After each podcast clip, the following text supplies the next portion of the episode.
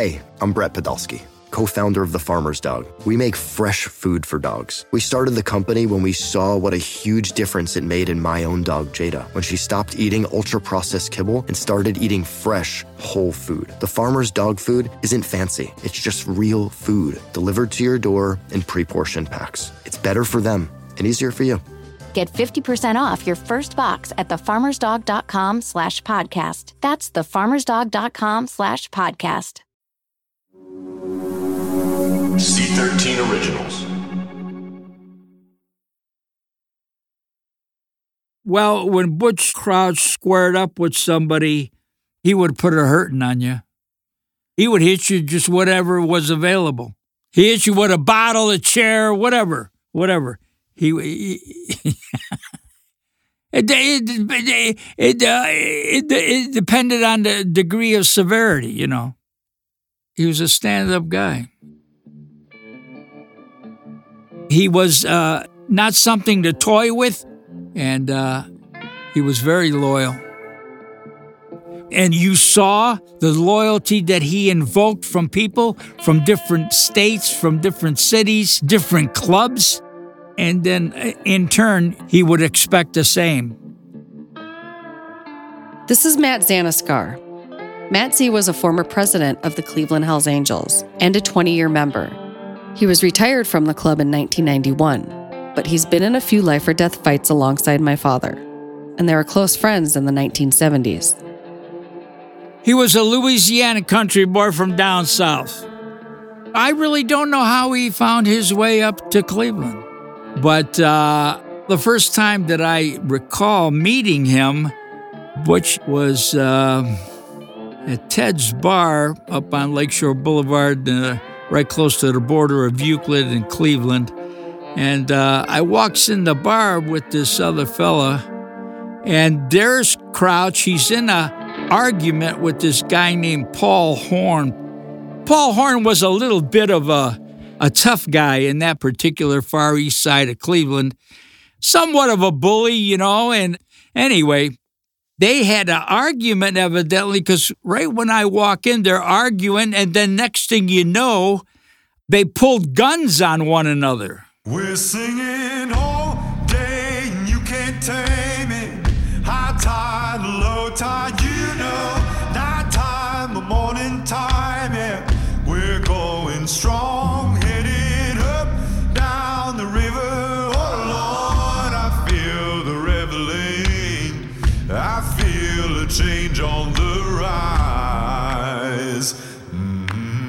I'm Jackie Taylor, and this is Relative Unknown. My real name is Jackie Crouch. Jackie Taylor is the name that was given to me by the U.S. Marshals when I was seven years old and put into the Witness Protection Program. We were relocated, and any ties to the Crouch name were cut off completely. Less than a year later, my father left, and I'd only see him one more time before he killed himself and his wife and stepson in 2013. Since then, I've been trying to fill in the blanks in both of our stories. Got the white one and the black one. Come on here. My father was from Shreveport, Louisiana, and like Matt Z said, he was totally country. Yeah. And so was his family. Here they come. Come on. Come on. Woo. Woo. Get, get your ass in that pen. Ray's already in. Earlier this year, I went to visit my cousin, Trisha Ann Griffith. Trisha's mom was my Auntie Frida, Butch's sister, and my Uncle Harry is her stepdad. Trisha lives in Lucky, Louisiana, and when I arrived, she and her son were trying to get their baby pigs back into the pen. You done let them out? They run it out. Open the gate, Fred. The gate's open. Y'all stand on that side of that fence in the middle. There they go, Fred. Get in there. Shit, short. Got two of them in there. Uh-huh. Uh-huh. Tapping after him. Round it up, boys. That's what I'm talking about. They'll be out. Is that where they got out? Little shit. Have you lost any? No, we only got six. They're all six in there? Yeah. Yeah. Because this is actually going to be my chicken coop. Oh. Yeah. Sorry. Thank you. Oh, you're welcome. Get up ready. Thank you for helping us. Oh, yeah. Well, we'll round them up anytime. I'll bring my horses next time. Trisha got a fire going and we sat down next to it to talk. See, the stories that Mama always told me about Uncle Butch, they was mostly good stories. But now she would tell me that, like, if she got picked on as she got older, you know, and the guys would mess with her or something like that, now she would go and tell him, and he would go and straighten them out. But as far as the violence or anything like that, you know, she didn't say what he did. She just said he took care of it. That was all she told me. I know she was You afraid know. of his temper. I never saw the temper. I just saw the good me- side. yeah. I remember now the houseboat we had. Mm-hmm. So we used to have a houseboat when we was growing up off of Toledo Bend. And if I'm not mistaken, I think that's before he went to prison. He stayed on the houseboat because nobody knew where it was and nobody knew where he was, but we did. But then I remember right after he got out of prison, he come and stayed with me for a little bit. He had a new name, but I never called him by the new name. I didn't know no Uncle Paul. All I knew was Uncle Butch. He was like, Don't call me that. I'm Uncle. No, you're not. I asked Trisha Ann if she was ever afraid of what could happen to her after my family was put into the safe house in Florida and placed into the federal witness protection program. Me? No. I'm not scared of nothing. I'm sorry. I'm I'm just not. Um no man, no beast, no nothing. I just I mean, I'm knock people in the head with frying pans, you know. I'm serious. I'll tell you a story. There was an ex-husband. He hit me. No. Mistake. First I hit him in the head with a glass pan and it cracked it, bust his head open. Then he got up and hit me again. Then I took the frying pan and knocked him smooth out, and then called the popos to come drag him off. Sorry, you know. So no, I was not nervous about anybody coming to look for me or, you know, or anything like that because you know, I mean, Mama had warned us, you know, whatever you do, just be careful. What do you do and how you do it? you know, because there are people out there that are looking for your uncle and he might come through us to get to him. And I was like, okay. And then I started hearing the stories, you know, about him killing people and people looking for him. And then people are, you know, looking for us and everything else, you know. And I was like, oh, wait a minute, you know, let me step back here and recognize what's going on here because, uh uh no, uh uh. I wanted to know more about the way my father grew up. His mother was deaf, and I can remember him teaching me some sign language when I was little. Trisha Ann was my grandmother's favorite. She made sounds, but she couldn't talk like me and you. She always called me baby. And she'll say, baby, baby. You know, I mean, I can understand her because I was around her a lot, but some people, other people couldn't understand her, you know. But that's the way she would talk because she went deaf. If I got the story correctly from what I've understood from Mama, that her and her mama had caught the scarlet fever, and her mama died, and Granny went deaf. According to an article in the Natchitoches Times printed on January 18, 1918, when my grandmother was just two years old, it was meningitis, not scarlet fever, which tore through her house. She was one of seven children. Her mother and three brothers died, and my grandmother lost her hearing. She went on to have six children of her own from three different men. And my father, Clarence Addie Crouch, born in 1940, was her oldest. Here, a passage from his manuscript. After my father died, my mother was left to raise all of us the only way she knew by walking for miles, from daylight to dark, doing what the deaf people call selling, which is going into any bar and handing out little cards with an alphabet printed in sign language on them. As the deaf community is very clannish, we children were raised in the deaf clubs every weekend, where the jukebox was always turned all the way up. and the sounds of screaming from the parents calling after their children was deafening. The children would scream at each other too. Over the years, I seen my mother come home with a leg so swollen she couldn't walk for two days. Other times, she was brought home by the police because she'd been robbed or raped or both. Sometimes so beat up that she had to stay in bed for a week.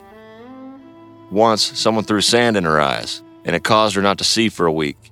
So she took two of us along with her to guide her around while she got enough money for food for us. My grandmother on my father's side hated my mother and tried for years to have all of us children taken away by the courts.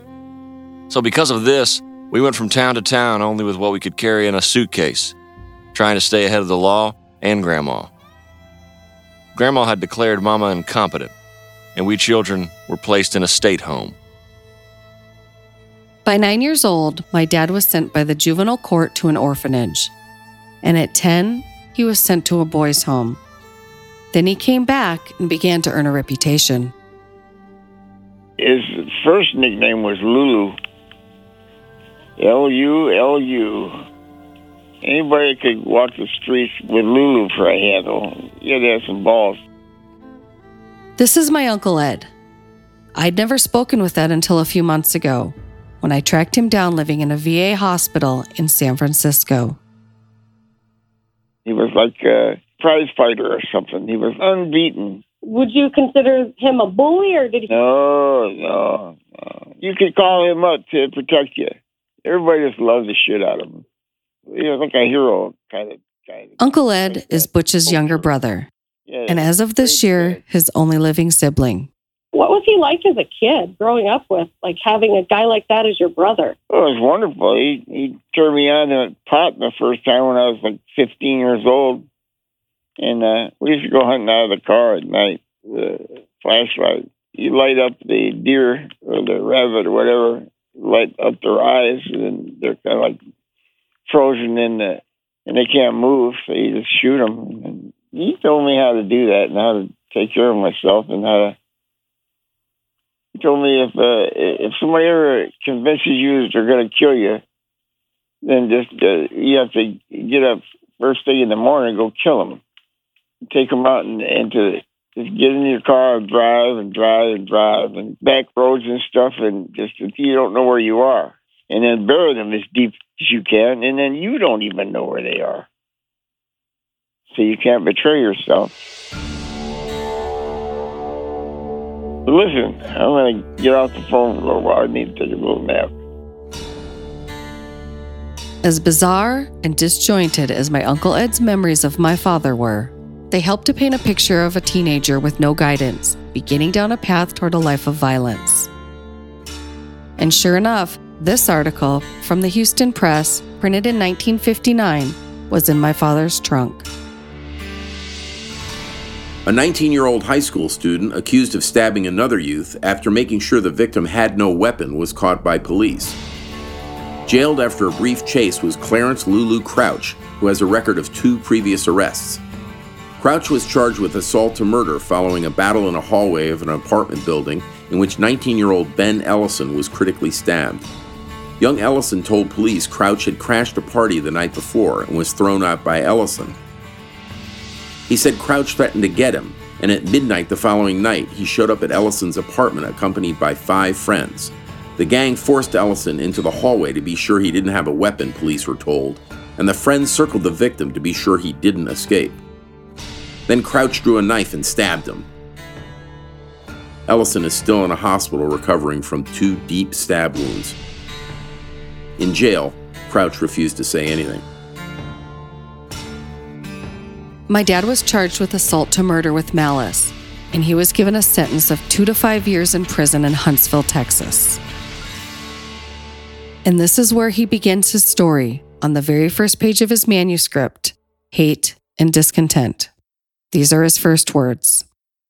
If someone were to ask how I got involved in motorcycle gangs in the first place, I guess the answer would be that it all started in the Texas prison.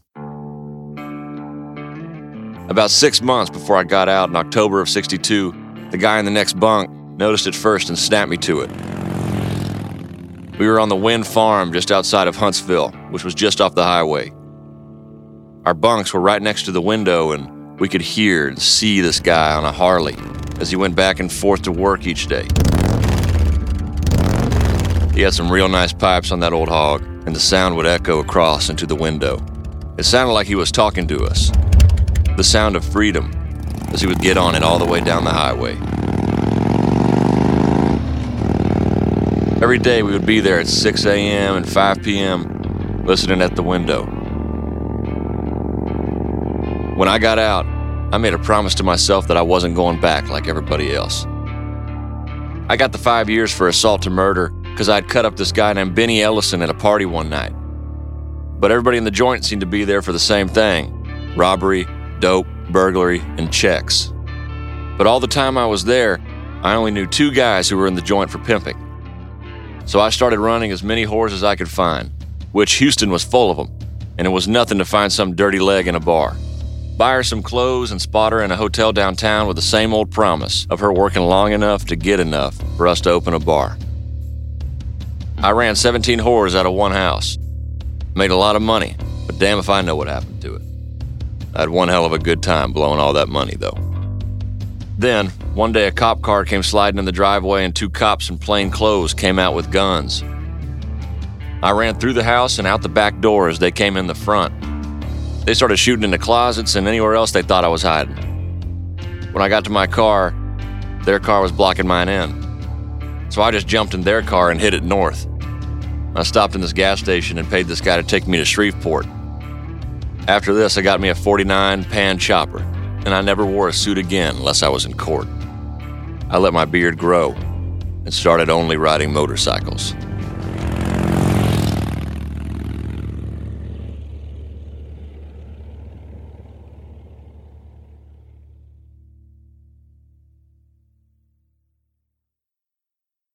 Knowing how to speak and understand a new language can be an invaluable tool when traveling, meeting new friends, or just even to master a new skill. But it's not always simple when you're bogged down by textbooks and structure classes. That's why so many people trust Rosetta Stone. Rosetta Stone is the most trusted language learning program, available on desktop or as an app. It truly immerses you in the language you want to learn, like Spanish, French, Italian, Chinese, and more. You won't just be studying English translations. The Rosetta Stone intuitive process helps you pick up a language naturally, first with words, then phrases, then sentences. Don't put off learning that language. There's no better time than right now to get started. For a very limited time, listeners can get Rosetta Stone's lifetime membership for 50% off. Visit rosettastone.com slash rs10. That's 50% off unlimited access to 25 language courses for the rest of your life. Redeem your 50% off at rosettastone.com slash rs10 today. Hi, this is Amy Poehler here to tell you about a new improvised show from Paper Kite Podcasts, the team that brought you Say More with Dr. Sheila. Check out our new parody podcast, Women Talking About Murder. It's a show about women talking about murder. Every episode features special guests, twists, turns, and the mystery of a missing co host.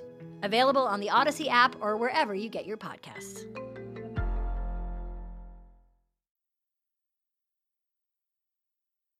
Why don't you people go home? Get out of here, all you possum! Got slammed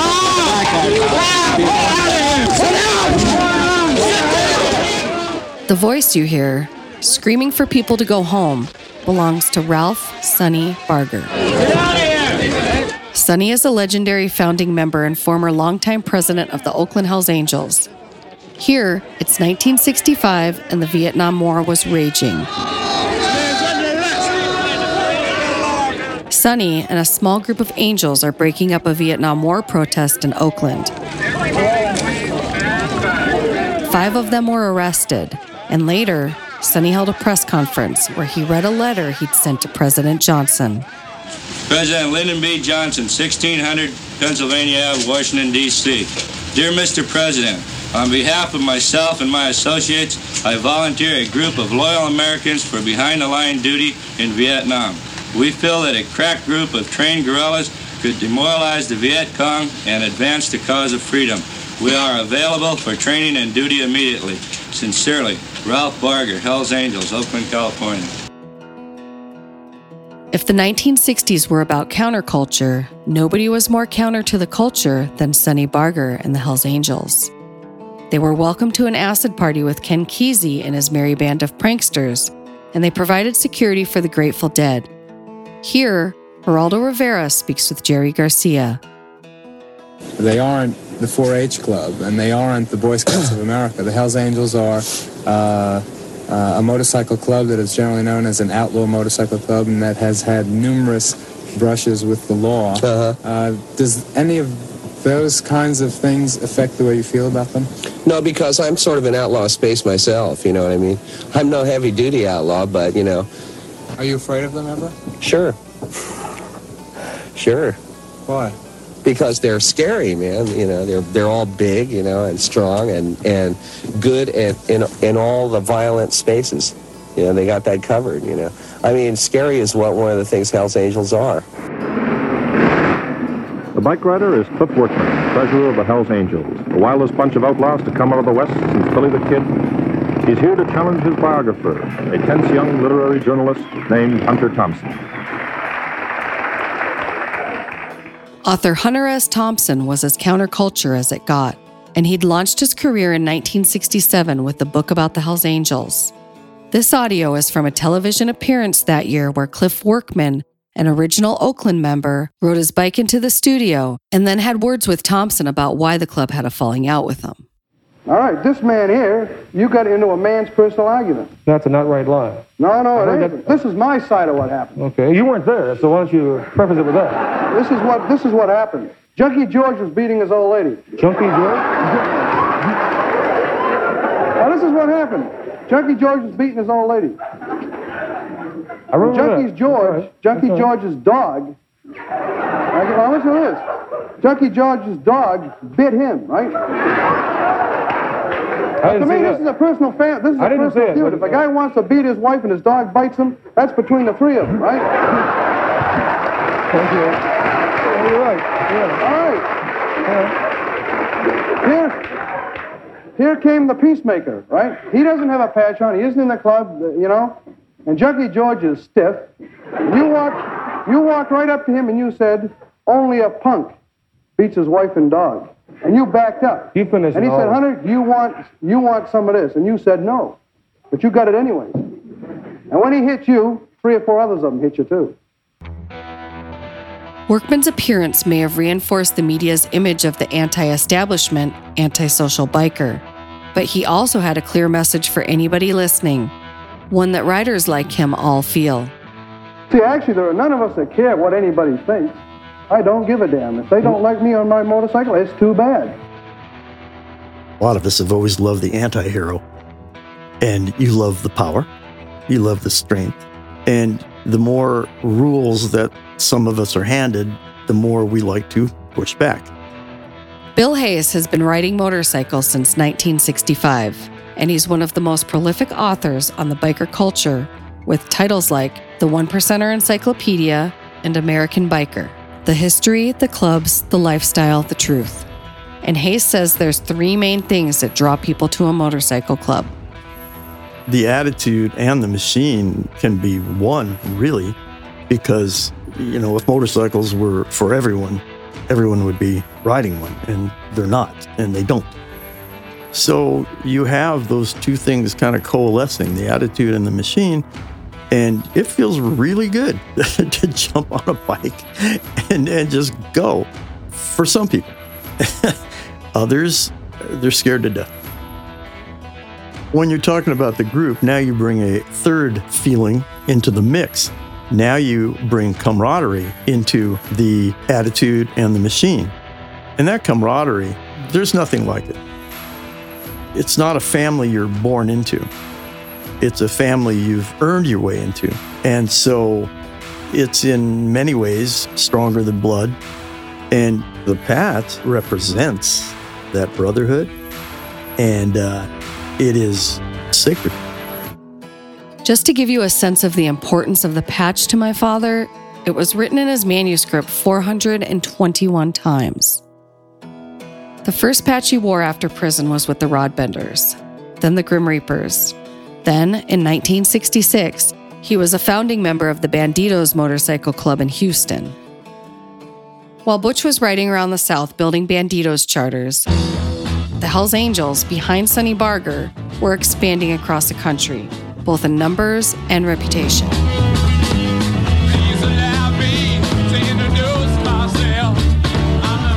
In 1969, the Hells Angels were invited to a free concert at Altamont Speedway in Northern California. They were allegedly given $500 worth of beer and access to the stage. The Rolling Stones were headlining, and during their set, things in the crowd got violent. and I'll try and stop it. Hey, hey, people, sisters, brothers and sisters, brothers and sisters, come on now. That means everybody just cool out. As Mick Jagger tried to calm the crowd, an 18 year old man named Meredith Hunter was stabbed to death by an angel. Is there an officer? What happened here anyway? Yeah, he pulled out a gun. He did? Yes, the Hells Angels took the gun away from him.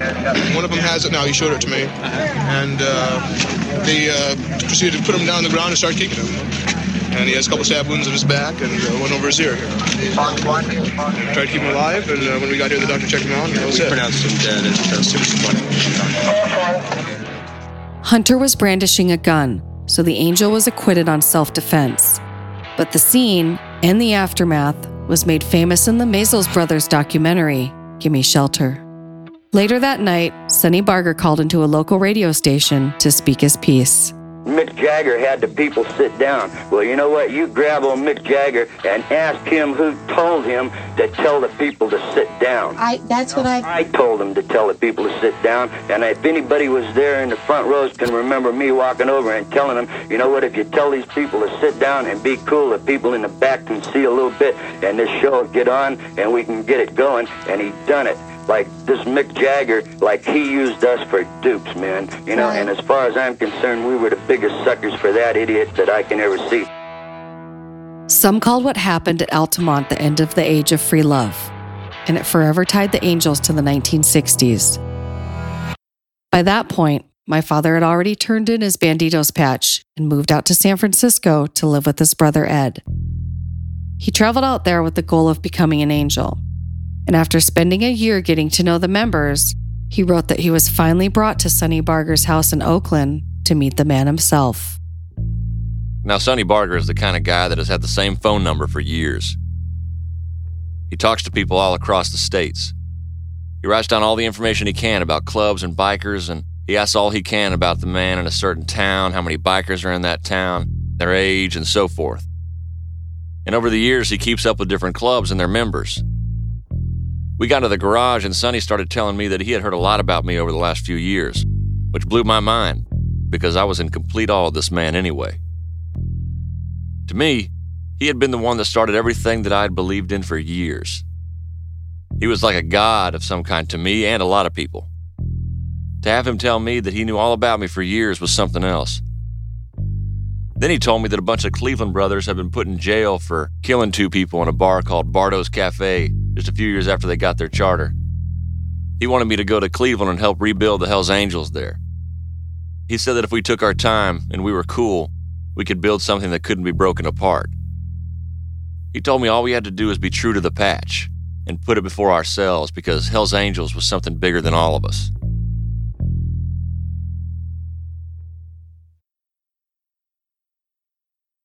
Is your child struggling with a specific subject or need help with homework? Are they asking questions that you're not sure you can fully answer? IXL Learning is an online learning program for kids. It covers math, language arts, science, and social studies. IXL is designed. This program will improve your kids' grades. Studies done in almost every state in the country. The kids who had IXL are consistently doing better. Powered by advanced algorithms, IXL gives the right help to each kid no matter the age or personality. And it doesn't have to eat up all your time. One subscription gets you everything for all the kids in your home, pre K to 12th grade. So don't miss out. One in four students in the U.S. are learning with IXL. IXL is used in 95 of the top 100 school districts in the U.S. Make an impact on your child's learning. Get IXL now. And listeners can get an exclusive 20% off IXL membership when they sign up today at IXL.com/audio. Visit IXL.com/audio to get the most effective learning program out there at the best price. Hiring for your small business? If you're not looking for professionals on LinkedIn, you're looking in the wrong place. That's like looking for your car keys in a fish tank. LinkedIn helps you hire professionals you can't find anywhere else, even those who aren't actively searching for a new job but might be open to the perfect role. In a given month, over 70% of LinkedIn users don't even visit other leading job sites. So start looking in the right place. With LinkedIn, you can hire professionals like a professional. Post your free job on linkedin.com slash recommend today.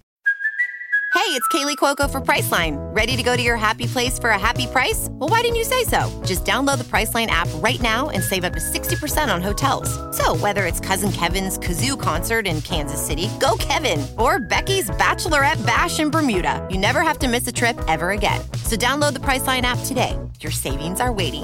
Go to your happy place for a happy price. Go to your happy price, Priceline.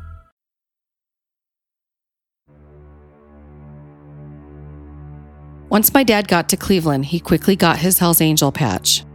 He began rebuilding the charter there and became the club's vice president. To keep the charter strong, they needed to prevent other clubs from getting stronger in Ohio. And in 1971, an ongoing feud with an MC called The Breed was coming to a head. According to my father, the Angels were discussing The Breed in their weekly meetings, which they called church. We had been doing a lot of talking in church about the breed and what to do about them. We found out that they had come to Ohio and set up charters in Akron and on the west side. Then a cop car pulled in front of the clubhouse one day and told us they had word that the breed were going to attack us at this bike show coming up. The man said that over a hundred of them were supposed to show up. We were going to sell bumper stickers saying, Support your local Hells Angels, and we had already rented some space at the hall, so there was no way we weren't going to the show. I figured all the out of town breed members would be staying somewhere in the same house together, and they would be suckers for a couple chicks. So I sent my girl Hillbilly and her friend Lee, and they were snatched up by them at the bar and, and taken to this apartment for two days. When they came back, they were screaming about wanting to go back and poison every motherfucker in that apartment. They said that they were talking about some big meeting they had where they were going to go to a bike show and weren't leaving until they stripped all of us of our patches. During our next church, we talked about throwing grenades in the windows of the apartment, or sending the girls over there with poison, or hitting them with machine guns. But the theme of the whole meeting became that we were going to go in there as men and not go sneaking around and shooting them in the back like the punk shit that we expected them to pull. We decided to put out word to all the other charters for as many members as we could get to come to the bike show. Groover told me that he and a few other guys like Vinny were coming in from New York. When Groover got to Cleveland, I took him down to this shop where the owner had a knife sharpening business, and he put a good edge on my buck knife.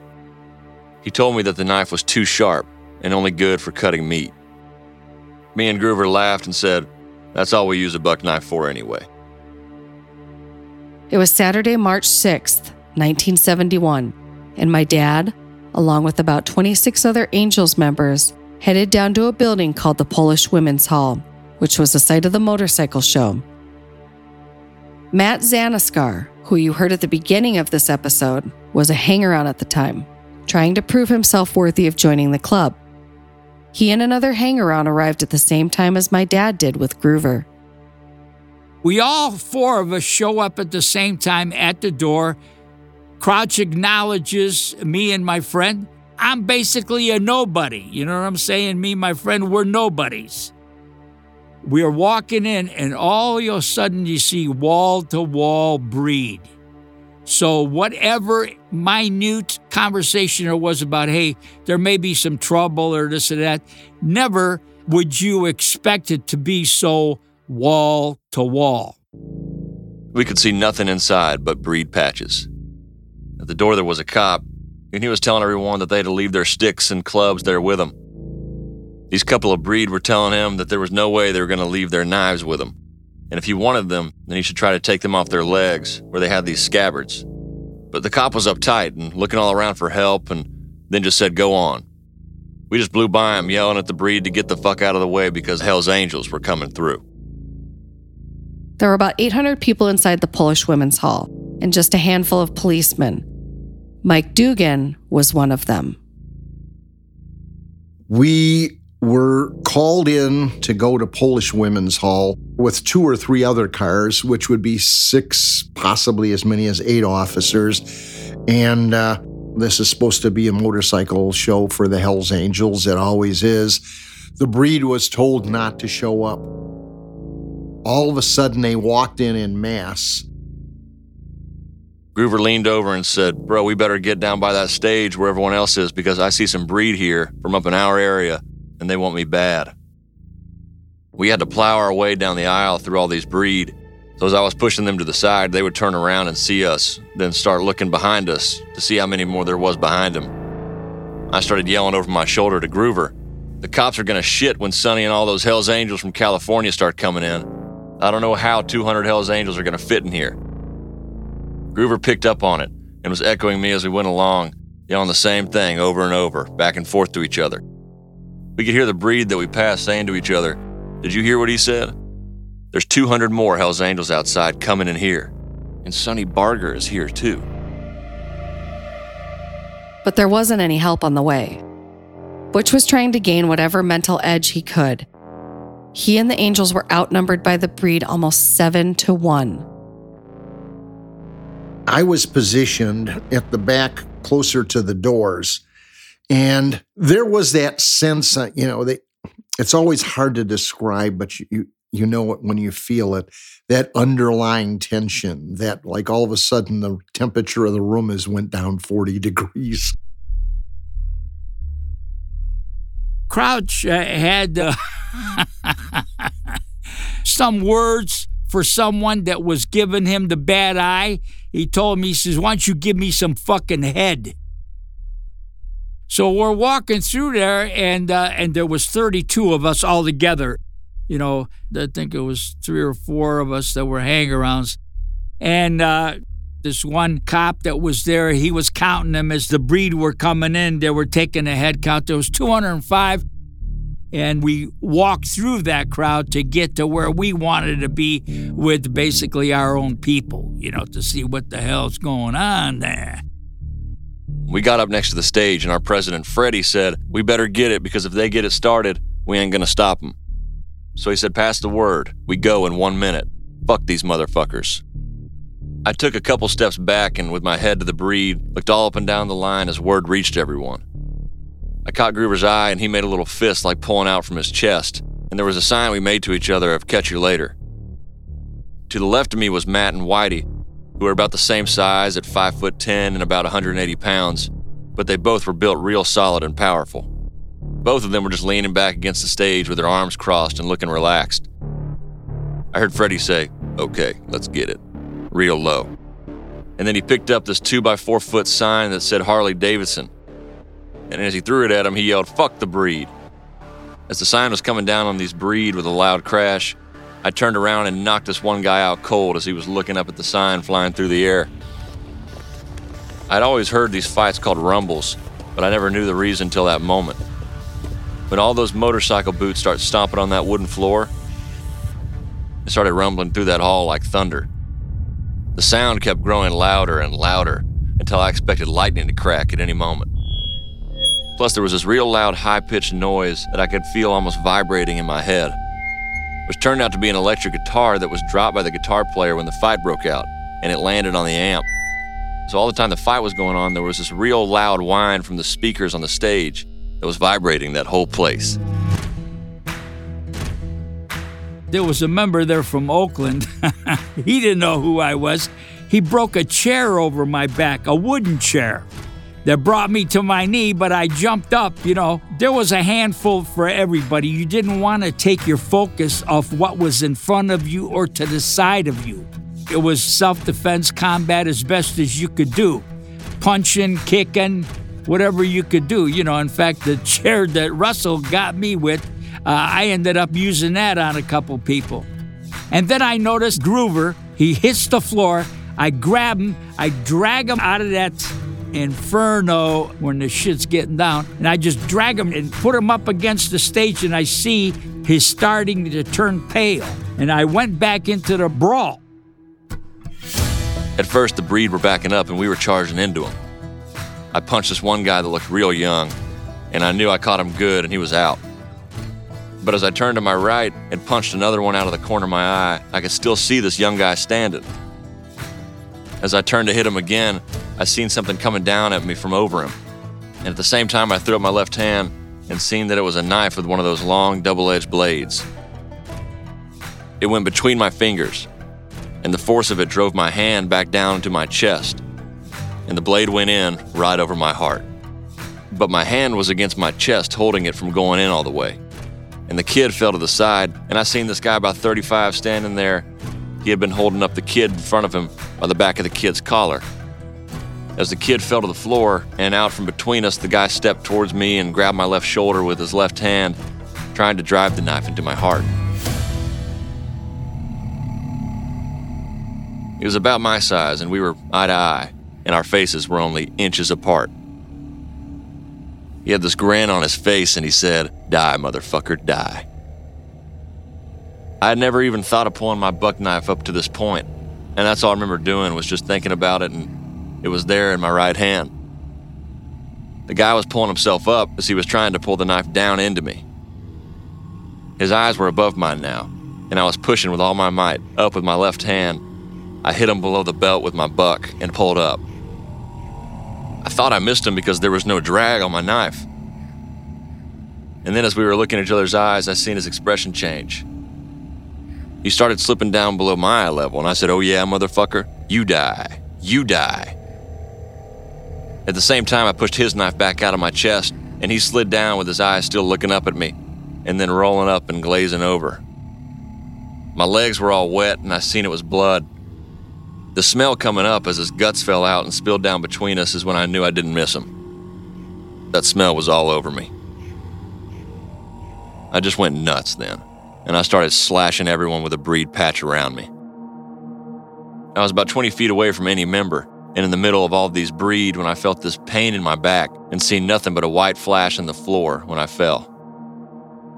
I was lying on my stomach and my arms were under me. I could hear someone saying, Get his patch. I didn't know it at the time, but I was stabbed in the spine and was paralyzed from the waist down, so all I could move was the top half of my body. As I tried to get the knife ready to slash out at the guy pulling on my patch, I heard him say, He's still fucking alive. And then another voice say, Kill him and hurry up and get his patch. I drew my arm back, and at the same time, he drew back the knife in his hand. We hit each other at the same time. He hit me in the chest right next to the other stab wound over my heart, and I hit him in the left side, and that buck went all the way in. And he let out a ooh as he fell over me, at the same time pulling the buck out of my hand and leaving his in my chest. I pulled it out, and blood started pumping out of the hole. I looked out, and there was all this blood running real slow across the floor. Butch took a couple of knife wounds. One in the back is what really hurt him and uh, he uh, gutted some guy. He stuck the knife in, and as he was going down, he kept driving that knife up into the chest cavity of the guy in front of him. There was a lot of blood.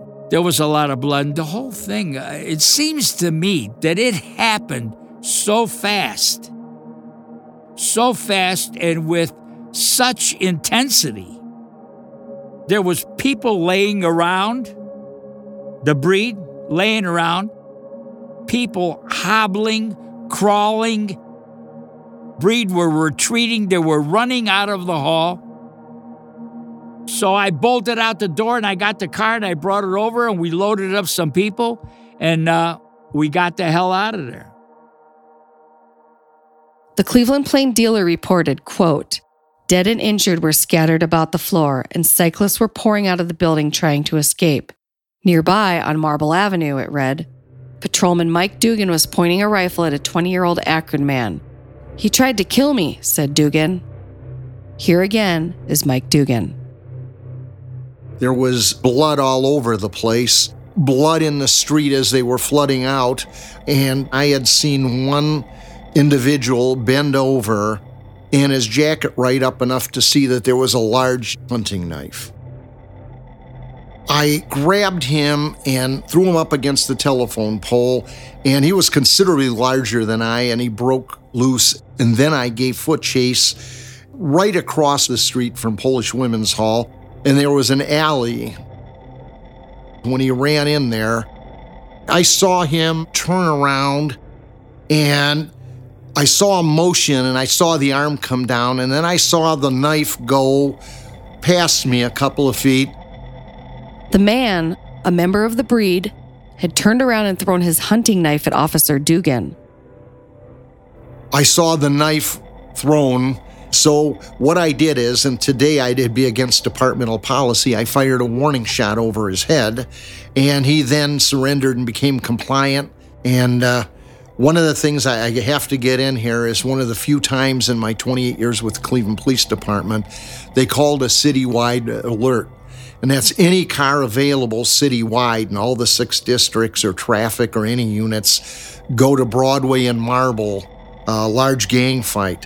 And uh, they had brought in paddy wagons from the six districts, and I remember them just packing them with, you know, arrest. It was just crazy. Policemen, I've never seen so many. We probably wound up with close to 100 officers there. The brawl made national news with headlines like Slaughter on Broadway and Worst Gang Battle in U.S. Five members of the breed were killed. Just one Hells Angel was stabbed to death. Groover, from the New York chapter. 85 arrests were made, including 10 Hells Angels indicted on first degree murder charges, one of whom was my father. Shortly after the brawl, Matt Z asked to become a prospect with the club and then later that year, he became a brother. You're involved in this Polish Women's Hall brawl.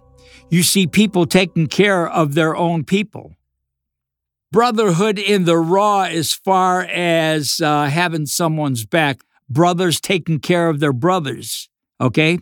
You feel that energy. And it's a culmination of, of all those things that you can even survive something like that and laying there as Groover. You know, he paid the ultimate price. When you witness something like that and are part of it, because you would give your own life if you need to, you want to belong to that energy that you experienced. Because those colors, those colors are that man. See?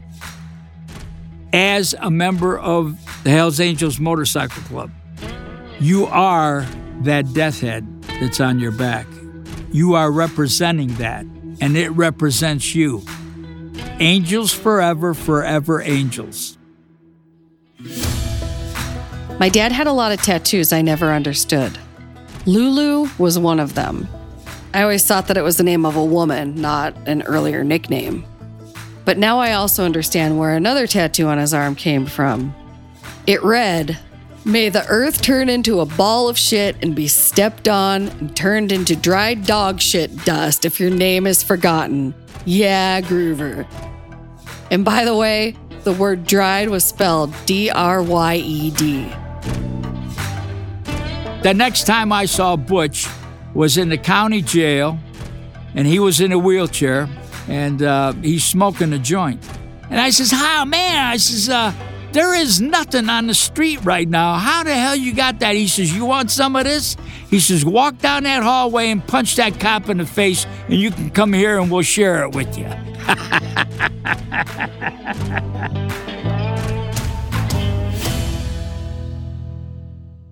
Next time on Relative Unknown. From now on, we would make our own rules up as we went along and fuck the world. The Angels put themselves on law enforcement's radar during Cleveland's most violent era. So, this war began for control, and uh, bombs were a frequent weapon of choice throughout this conflict.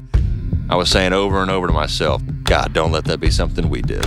It was a wild period of time in Cleveland, totally out of control. Without the light or the darkness come. Hold through the night.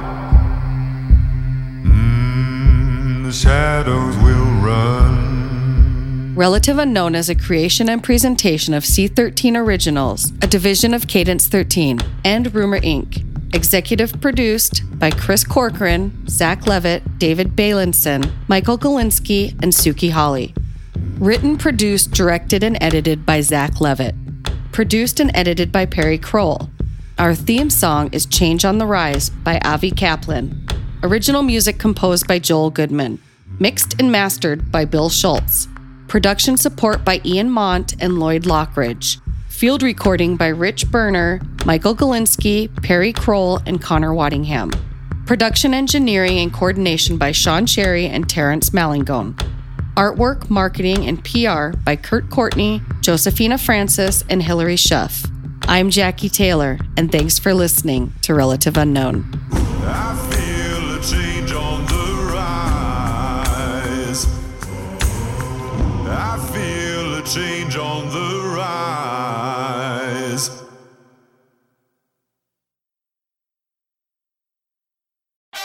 I'm Lauren Sherman, the writer behind Puck's Fashion and Beauty Memo line sheet, and I'd like to welcome you to my new show, Fashion People. On every episode of Fashion People, I'll be talking to insiders about the stuff we're all whispering between the press releases, from M&A rumors to celebrity stylist dish to the future of legacy media. Be sure to follow and listen to Fashion People, a presentation of Odyssey in partnership with Puck, available on the free Odyssey app or wherever you get your podcasts.